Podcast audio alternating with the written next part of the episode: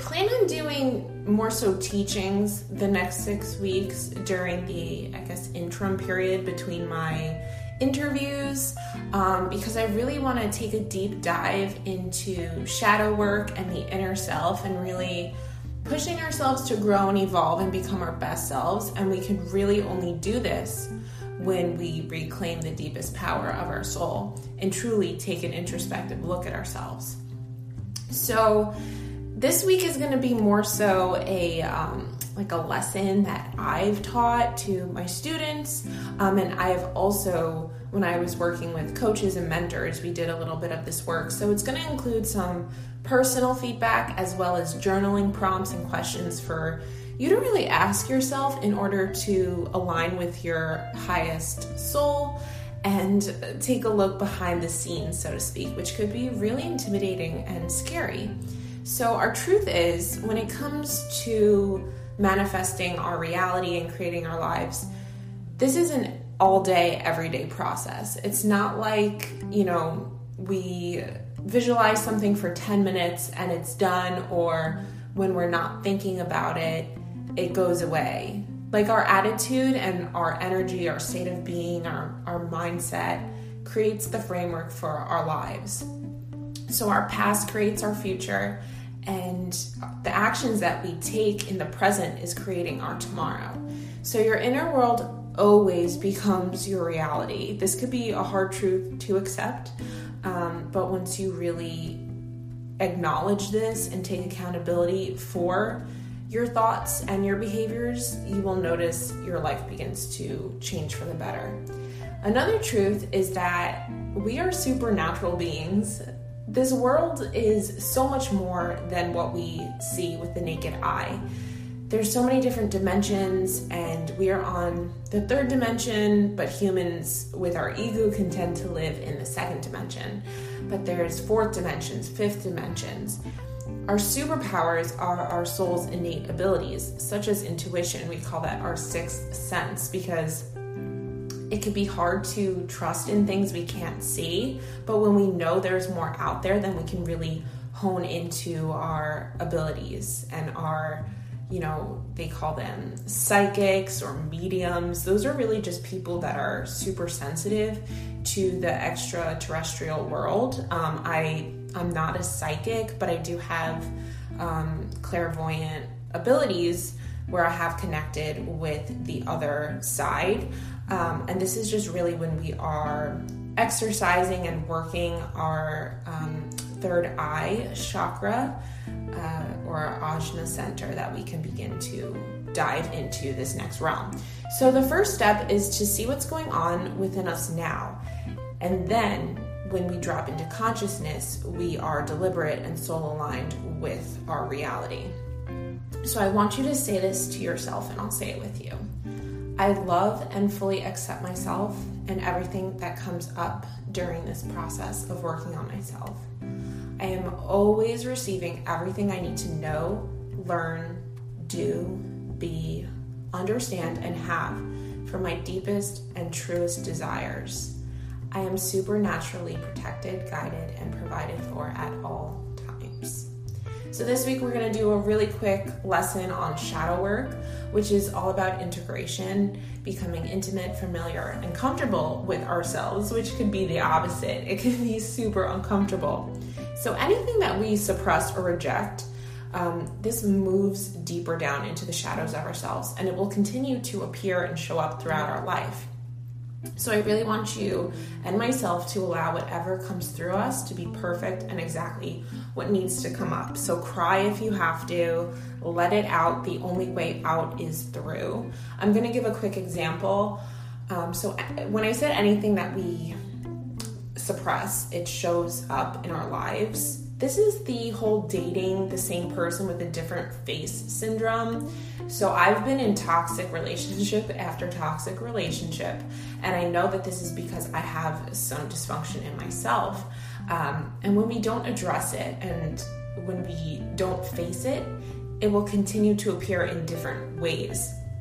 So when I was in a really abusive relationship years ago, I thought, okay, now that I'm broken up with him, this is done. I am over with this phase of my life. Yet I continued to attract other dysfunctional, you know, codependent people, sick, mentally ill people into my experience um, through finding people that were addicts or, you know, emotionally unavailable. And I really had to admit to myself, like, wow, I haven't healed this, or else it wouldn't continue to manifest in my relationships and in my life.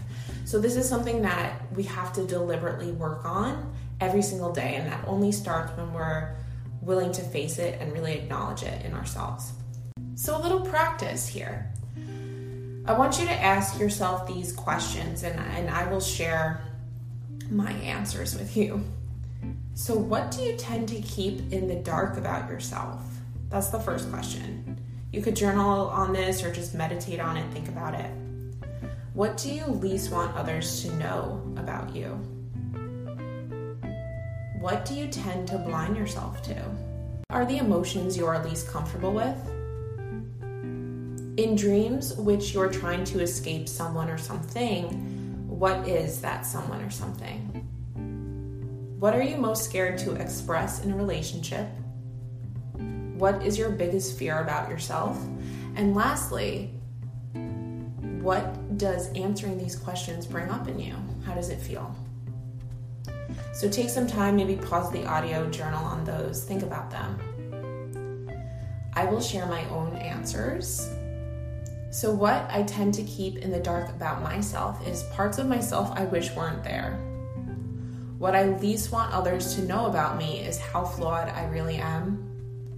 What I tend to blind myself to is red flags and my intuition, aka what I know, such as warning signs, but don't want to know. Emotions I'm least comfortable with are grief and loss. In dreams, I'm trying to escape something that someone or something is abandonment and rejection. What I am most scared to express in a relationship is vulnerability and intimacy. My biggest fear about myself is what I am capable of, how dark I can get, and my ability to destroy myself. And answering these questions or completing these sentences feels scary. With that being said, our shadow is where our deepest pain is stored and in order to heal it, we must embrace it. So where our deepest pain and traumas are, that is that is wherein lies our biggest ability to grow and to heal. So this is the soul work, guys. This is like a really short snippet of, you know, what is to come in the next few weeks. I'm going to be talking about a variety of things, but I just want you today to just really be led by your soul. And being led by your soul is being led by a higher intelligence and powerful force. Our heart holds wisdom and a knowing that is beyond sight, beyond comprehension, and beyond basic understanding. Use both your heart and your wisdom to make the best, most aligned choices for you. Going into more journaling questions now. I want to ask you about five or so questions to really journal on. And guys, if you aren't journaling, you need to. Just please start journaling five minutes in the morning or at night or both. Ideally, it will change your life, I swear. And I will share my own answers to these journaling prompts, but I just want to give you about five or so questions to really reflect on for this week. So, number one, what has always been calling to me or pulling on me ever since I can remember? Number two, if you fully trusted soul, what would you be doing? Number three, now that I am willing to fully trust myself, I. Question four, if fear of abandonment, rejection, pain, or failure couldn't stop me, what would I be doing? And the last question is, what is the vision you never gave yourself permission to dream? So I'm going to share my answers as I wrote these out. What has always been calling to me ever since I was a little girl is my need to be accepted, my desire to feel loved, and my worry that I'll never be good enough. Second question If I fully trusted soul, I would be putting myself out there. I would quit my job and disconnect myself from the social media world. Now that I fully trust myself, I explore opportunities to evolve, commit to my highest growth, and never ignore my inner voice in relationships again. If the fear of rejection and failure couldn't ruin me, I would have an active dating life, I would quit my day job and do what I love, and I would have the utmost confidence in myself and my abilities. Question here What are the dreams or visions I'm afraid to admit that I really want? I really want to be a motivational speaker, using my story to inspire others, and I dream of my voice being a catalyst for change.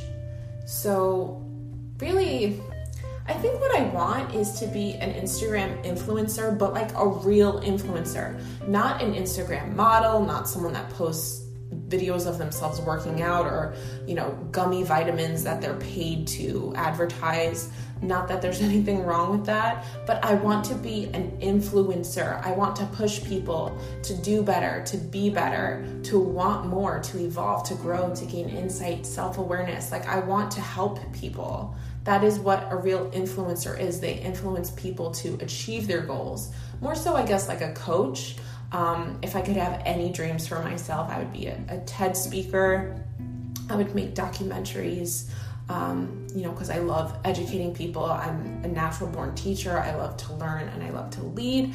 And I would be an author that, you know, if I could do anything for the rest of my life, it would be write because it is so therapeutic and enjoyable and easy for me. So, this is your homework for this week. That was just a little bit about myself, but I want to ask you to do these things today and just to practice it for the rest of the week until my next episode. So, one, I really want you to trust the dreams and revelations within you are real. What you know in your heart is your truth, so trust yourself. The second thing I'm going to ask you to do, and I'm going to try to practice these as well, is to make um, some time and space for yourself. Create time and space every day for your inner being to move through you, for your spirit to come alive and just let flow guide you. Number three, only take action when the feeling is right to do so. So, in the LOA world, we call this inspired action. So, act from alignment. Number four, ask for guidance. Intend to connect with the flow, with source, and with your soul. And number five, act. Only act from alignment, but do indeed act on the guidance and inspiration given to you. Move with that flow. So let's start there. I hope that this was, you know, um, inspirational and educational. I hope you guys got something from this. I hope you're feeling great and motivated and trust in yourself and your ability to be happy. I'm right there with you guys. I'm going kind of through a slump right now. I went away on vacation and I really didn't keep up with my self care. So now that I'm back, I'm feeling just very lethargic and fatigued and uninspired and lazy. So I'm really trying to push myself because I know that life is a flow. It goes up and down, and our lows can only last so long before we go high again. So just connect with yourself, be present, and trust the process. I'm right there on the journey with you. I can't wait for next week's episode. Thank you so much for tuning in. Leave a review, share, like, comment, um, get involved. I want this to be interactive. So thank you so much for listening, and I will talk to you guys next week. Bye.